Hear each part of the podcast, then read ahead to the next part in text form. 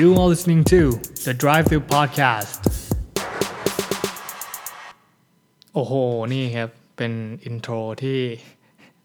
ผมอยากมีเหมือนชาวบ้านเขาบ้างนะครับ ก็เลยลองทำขึ้นมา ก็ยินดีต้อนรับสู่ Drive Through Podcast นะครับ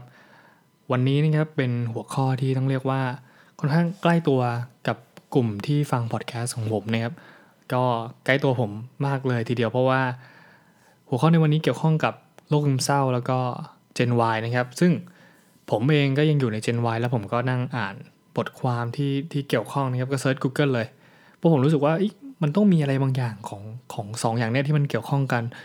คิดเองมโนเอง ปรากฏว่าจริงครับ มีความเกี่ยวข้องกันเยอะเลยทีเดียวครับ กับสภาวะซึมเศร้า burnout ความไม่อดทนกับ Gen Y จะมีความเกี่ยวข้องกันจริง ๆ ครับ ซึ่งบทความ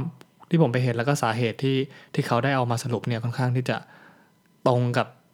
คน Gen Gen Y จริง ๆ จากการสังเกตแล้วก็มองมาที่ตัวผมเองนะครับเพราะฉะนั้นหัวข้อในวันนี้ค่อนข้างน่าสนใจครับก็คือโรคซึมเศร้าและคน Gen Y นะครับ ผมหยิบเอาบทความของเว็บไซต์ครับ forbasethailand.com นะครับมาพูดในวันนี้ก็ขออนุญาตแล้วก็ขอขอบคุณด้วยนะครับ บทความชื่อว่าเพราะเป็น Gen Y จึงเจ็บปวด กลุ่มคนที่มีปัญหาภาวะซึมเศร้าสูงสุดในที่ทำงาน คือเมื่อเด็ก Gen Y นะครับถูกก้าวก้าวมาในยุคของทำงาน ซึ่งตอนนี้คิดว่าเกือบจะหมดเลยครับวัยเรียนตอนนี้อาจจะเป็น Gen Gen Z แล้วเริ่มเป็น Gen Z แล้วก็ Gen Y ก็จะเริ่มมาอยู่ในกลุ่มทำงานมากขึ้น ซึ่งมีหลายกลุ่มกลุ่มงานนะครับ ออกมาทำงานวิจัยเกี่ยวกับการทำงานของแต่ละเจน ซึ่ง ผมได้มีโอกาสไปสัมภาษณ์งานนะครับ แล้วก็ทาง HR แล้วก็ทางหัวหน้างานนะครับ ได้พูดเลยนะครับว่าไม่ค่อนข้างเป็นกังวลกับเด็ก Gen Y ค่อนข้างเป็นกังวลแล้วเขาก็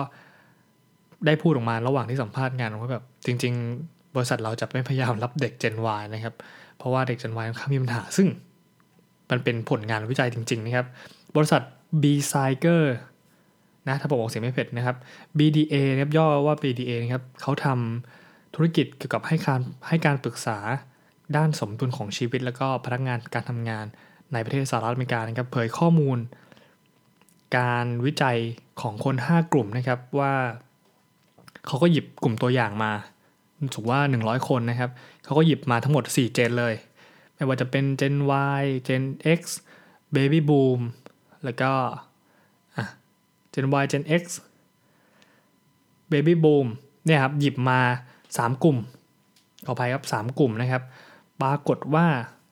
Gen Y นะครับคือคนที่เกิดระหว่างปี 2526 ถึงปี 2542 นะครับจะมีอายุประมาณ 18 ถึง 34 ปีก็จะเริ่มเข้าสู่วัยทำงานนะครับ Gen X อยู่ที่ 35 ถึง 52 ปีนะครับแล้วก็ Baby Boom อยู่ที่อายุ 53 ถึง 71 ปีนะครับคนที่เป็นวัย Baby Boom กับวัย Gen X เนี่ยจะมีภาวะซึมเศร้าในการทำงาน อยู่ที่ประมาณ 16-20%นะครับ ของ 100%ก็คืออยู่ประมาณ 20%แต่วัย Gen Y นะครับ มีถึง 70%ที่รู้สึกซึมเศร้า รู้สึกไม่มีความสุขในการทำงาน ซึ่ง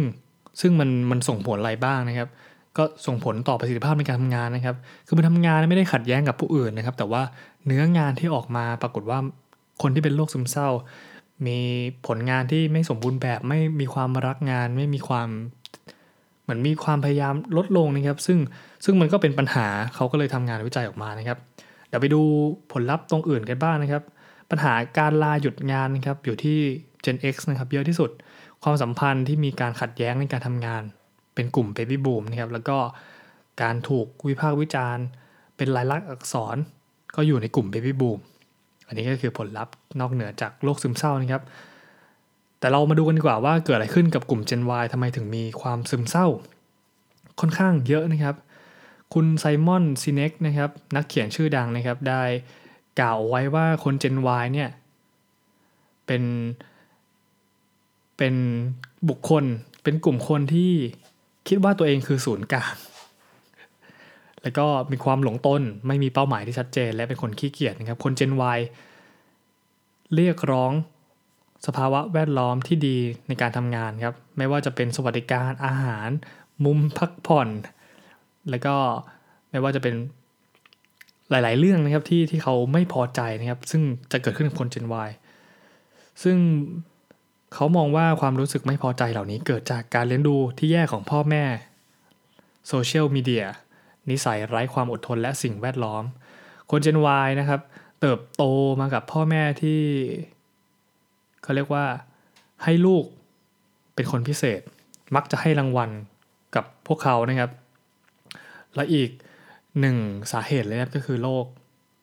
โซเชียล Facebook Instagram คนส่วนใหญ่นะครับ มักจะโพสโพสต์เรื่องที่ดีของตัวเองครับ เพื่อที่จะป้องกันเป็นการยอมรับของสังคม อันนี้ผมเชื่อว่า ไม่ค่อยมีคนอยากโพสต์ว่าตัวเองลำบากตัวเองต้องไปดมฝุ่นอะไรอย่างนี้ ส่วนใหญ่มักจะโพสต์เวลาไปเที่ยวถูกไหมครับ ซึ่งทั้งหมดทั้งมวลเนี่ยเหตุผลหลักๆของโลกโซเชียลมันทำให้เกิดการเปรียบเทียบ เกิดความต้องการที่จะเป็นคนประสบความสำเร็จนะครับ ซึ่ง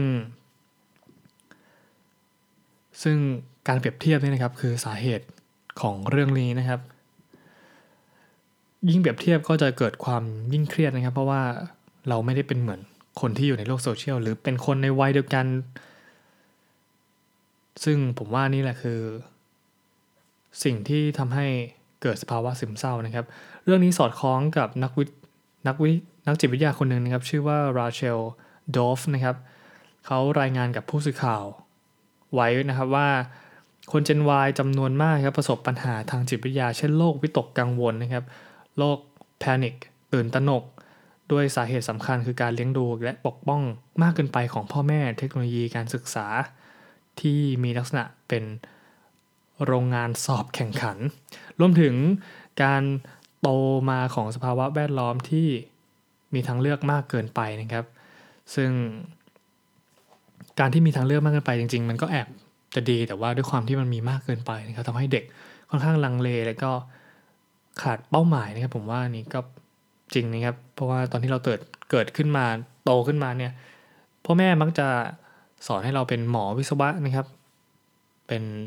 อาชีพที่ค่อนข้างมีชื่อเสียงนะครับ เพราะว่าเขาเห็นว่ามันดีนะครับ แต่ว่าในระหว่างที่เราเรียนหนังสือ ก็จะมีคนหลาย ๆ คน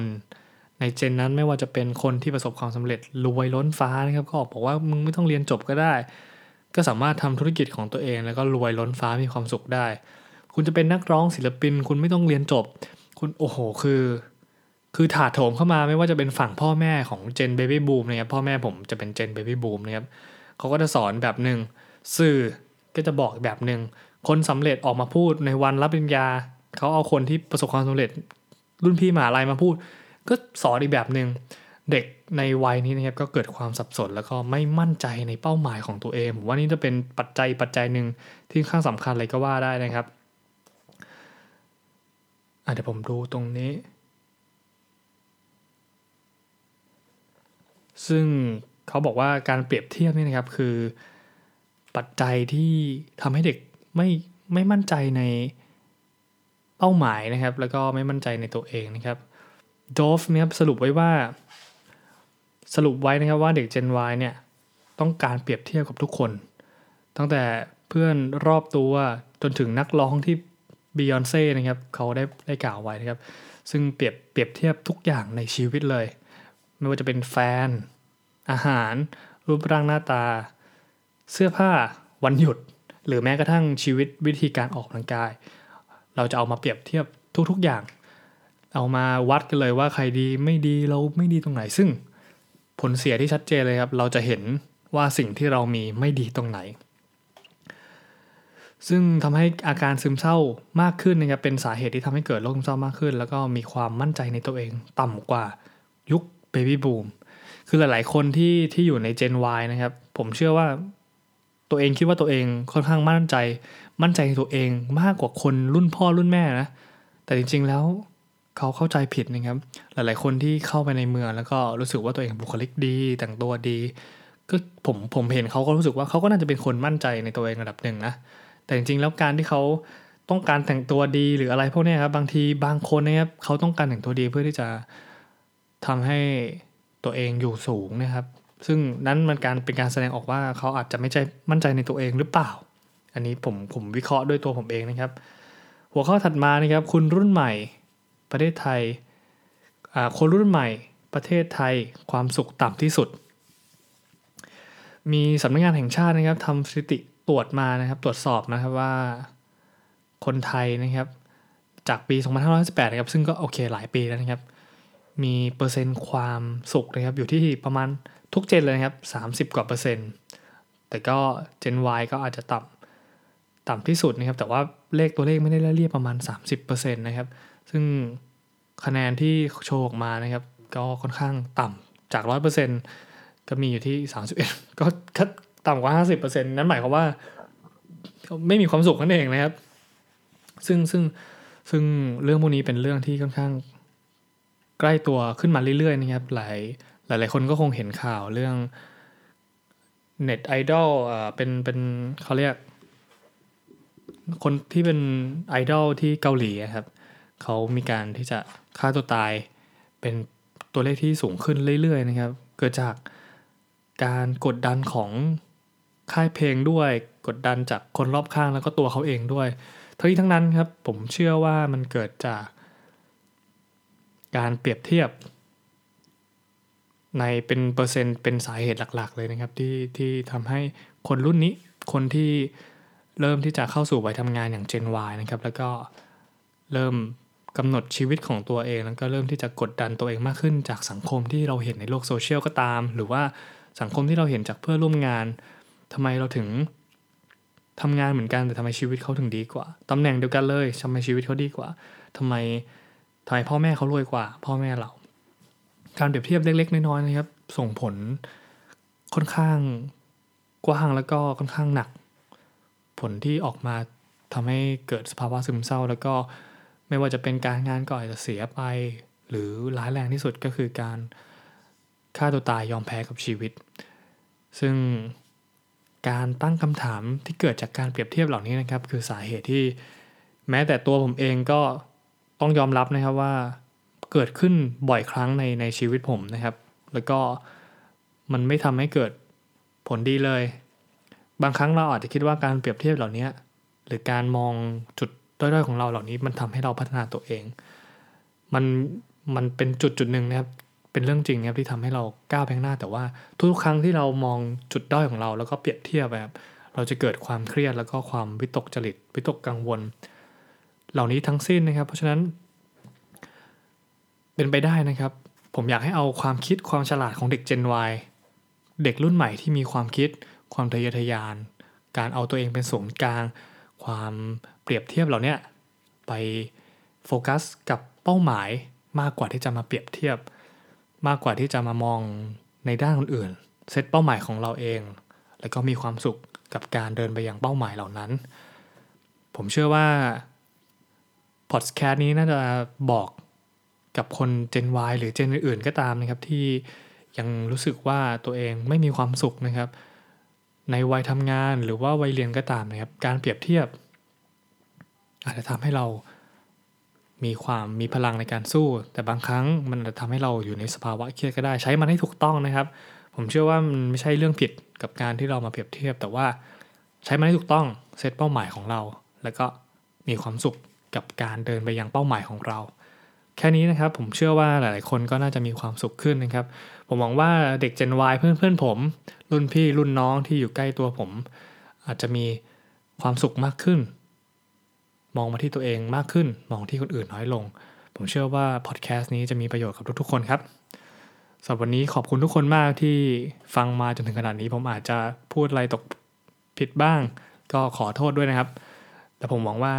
พอดแคสต์นี้จะมีประโยชน์จริงๆนะครับสำหรับวันนี้นะครับราตรีสวัสดิ์ครับขอให้ทุกคนมีความสุข แล้วก็สมหวังกับเป้าหมายที่วางเอาไว้นะครับ ผมเป็นกำลังใจให้สู้ๆครับ